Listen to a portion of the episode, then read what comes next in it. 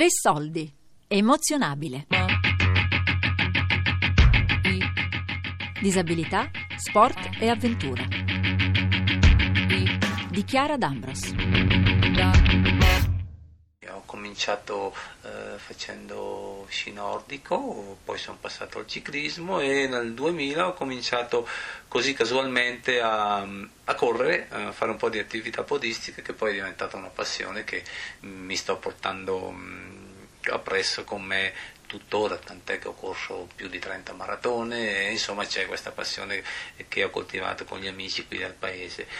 Nel 2007 eh, ho conosciuto mm, Carla Perrotti eh, ci siamo conosciuti anche lì, l'incontro è stato assolutamente casuale, però poi da lì è nata questa relazione, questo confronto che ci ha portati poi nel 2008 a quell'esperienza direi particolare, forse unica, vissuta da un, da un non vedente, di attraversare in autosufficienza e solitudine un tratto del, del deserto bianco eh, in Egitto e niente, da lì è nato tutto un percorso di conoscenza eh, di questo mondo che per me era assolutamente sconosciuto, il, il deserto, eh, con tutte le, le, le paure e ansie che inizialmente ho avuto. Fabio Pasinetti ha attraversato il deserto bianco d'Egitto, un deserto molto particolare caratterizzato da dune altissime e insidiose pietraie. E in questa avventura è stato accompagnato per 250 km da Carla Perrotti, una donna molto esperta di deserti. Infatti è stata la prima donna ad attraversare da sola il deserto di Tenere in Niger a seguito di una carovana del sale nel 91.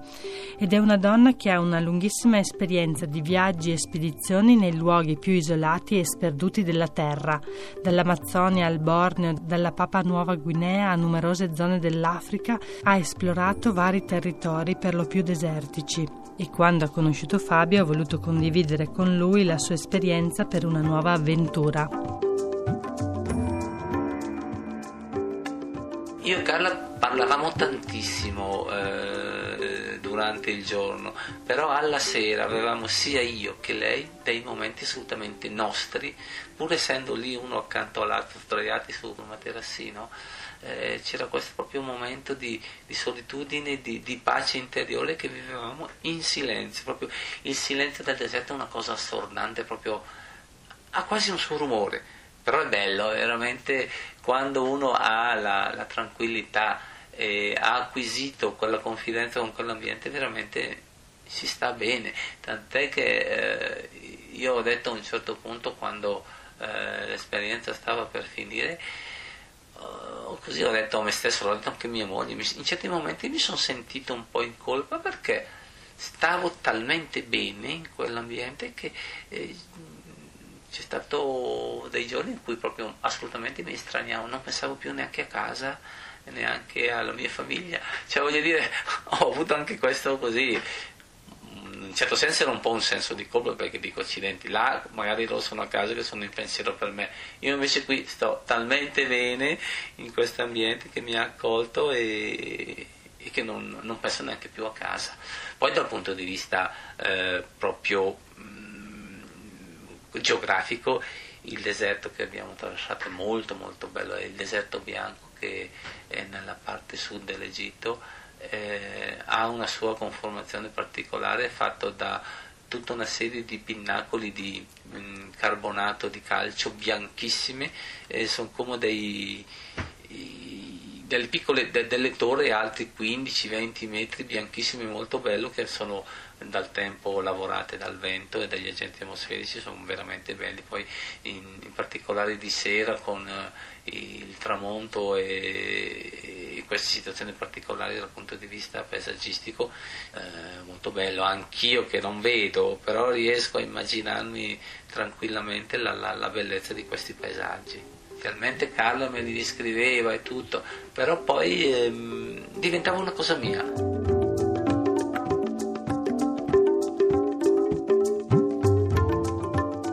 Pur non potendo vedere, Fabio ci racconta di un vedere, di un guardare, forse perché ci sono tanti modi per guardare, tante dimensioni che si possono vedere, tante dimensioni da cui si può vedere, e il vedere in certi casi forse ha in sé un significato che va ben oltre il senso della vista. È un po' una una forma mentis nostra di, dei non vedenti, quella di, eh, di, fare delle costruzioni mentali nostre. Infatti io ti dico, quando la sera era un rito, dopo aver mangiato la nostra razione di barrette e cibi liofilizzati, eh, il rito era quello di tirare fuori il nostro materassino eh, e ci si sdraiava lì sulla sabbia col naso all'insù e ribadisco, sì, Carlo mi faceva anche una descrizione dettagliata di quello che poteva essere la volta celeste o, o così la costellazione, però io mi facevo, ribadisco, una costruzione tutta mia, perché è così che noi solitamente facciamo, abbiamo anche l'abitudine per esempio di ricostruire un'immagine fisica solo sentendo la voce.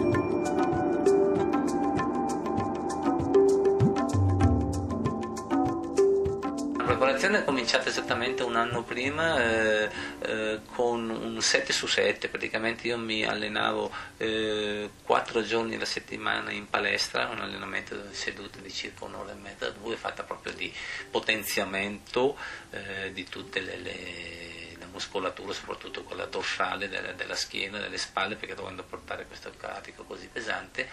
Ma poi io ho fatto anche degli allenamenti specifici perché Carla mi aveva detto preparati che ci sarà da soffrire nel deserto perché con la sabbia avrai dolori ai piedi, piaghe e quant'altro. Uh, io ho cominciato quattro mesi prima di partire, ho fatto un allenamento, sarà anche un po' masochista, però mi sono fatto uh, un allenamento a settimana correndo con uno zaino di circa 15 kg a piedi scalzi su tapirulan. Sembra così una, una, sciocchezza, però in effetti io dopo un mesetto mi avevo i piedi che erano quasi una suola naturale.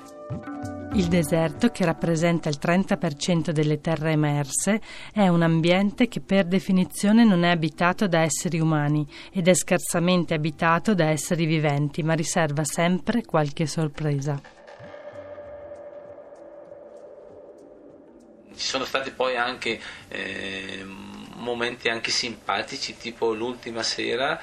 che c'è un, un fennec che è praticamente una volpe del deserto, che è un animale selvatico che è poco confidente. Eravamo praticamente vicino all'oasi d'arrivo, eravamo nell'ultimo campo che stiamo consumando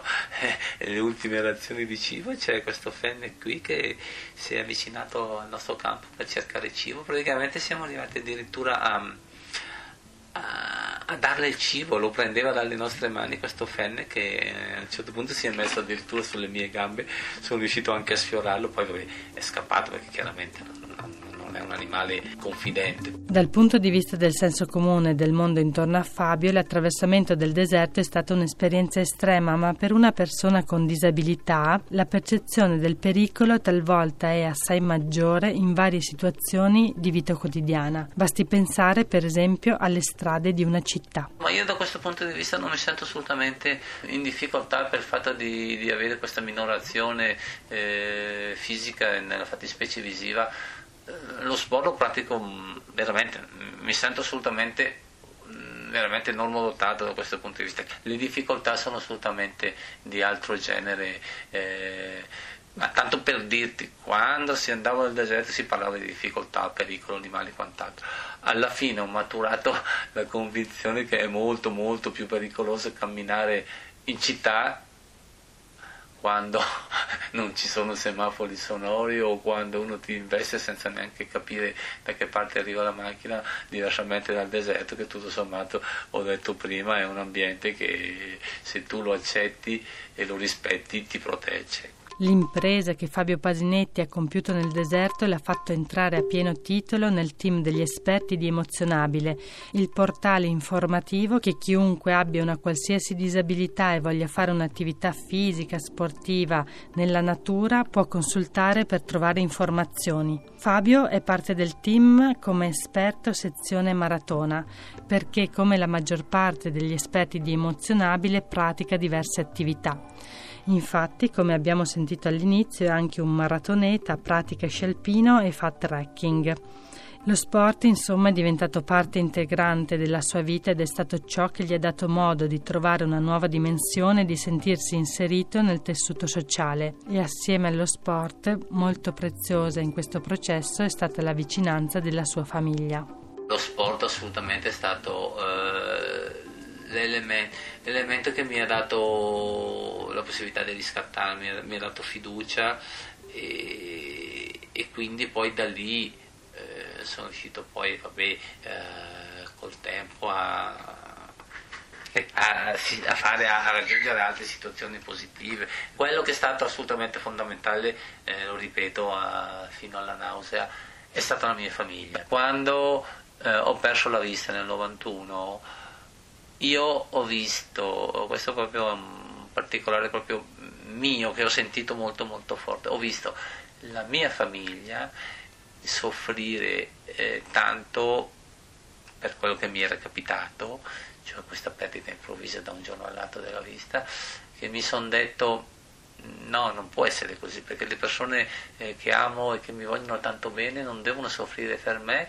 e, e io a quel punto veramente ho tirato fuori tutte le mie energie, tutta la, la, la, mia grinta per riscattarmi e, e, far sì che anche loro che mi hanno eh, sempre aiutato e sono sempre stati vicini non soffrissero di questa mia situazione e, e far capire loro che la mia situazione tutto sommato mh, era una situazione normale che potevo vivere tranquillamente pur avendo questa minorazione. Tant'è che io ti dico molto tranquillamente, ma con una eh, sicurezza e tranquillità. Io non mi sento assolutamente indicappato e ti dirò di più, io sono, mi ritengo una persona felice e fortunata, eh, forse perché ho un po' anche questa mentalità di mio positiva, sono un testone innanzitutto perché quando c'è qualcosa da, da, così, da andare a sviscerare a capire, eh, insomma non mollo, sono proprio un una, capatosta e quindi ecco finché non, non, riesco ad arrivare a capo delle situazioni io ci metto, ci metto il massimo delle mie forze, delle mie energie. E poi alla fine però quando ottieni il risultato insomma la gratificazione è, è tua e chiaramente anche gli altri eh, insomma ne, ne, ne godono perché chiaramente sanno che sei autonomo, sei indipendente, voglio dire io non abbiamo una vita normalissima, vado al lavoro a piedi, sono due chilometri eh, da qui al lavoro, ci vado a piedi, ho una casetta qui con un orto che mi coltivo tutte le mie verdure, la mia frutta, voglio dire, c'è, è una vita normalissima, non, non, non mi sento assolutamente handicappato, è diverso dagli altri.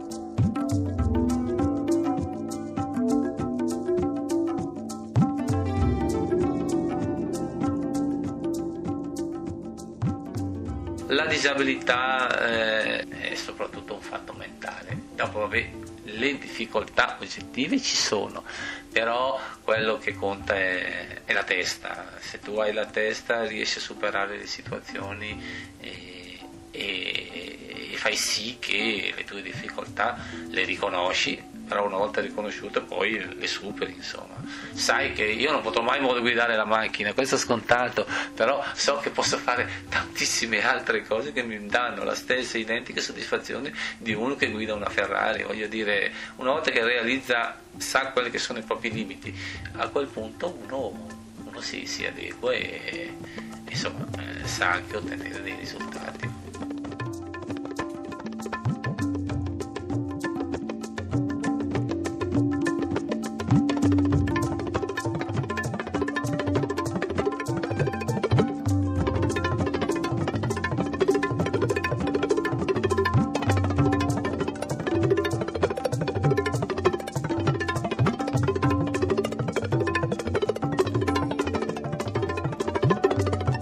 Emozionabile. Disabilità, sport e avventura.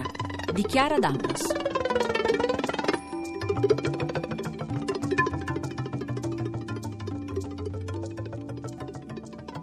Podcast su tressoldi.rai.it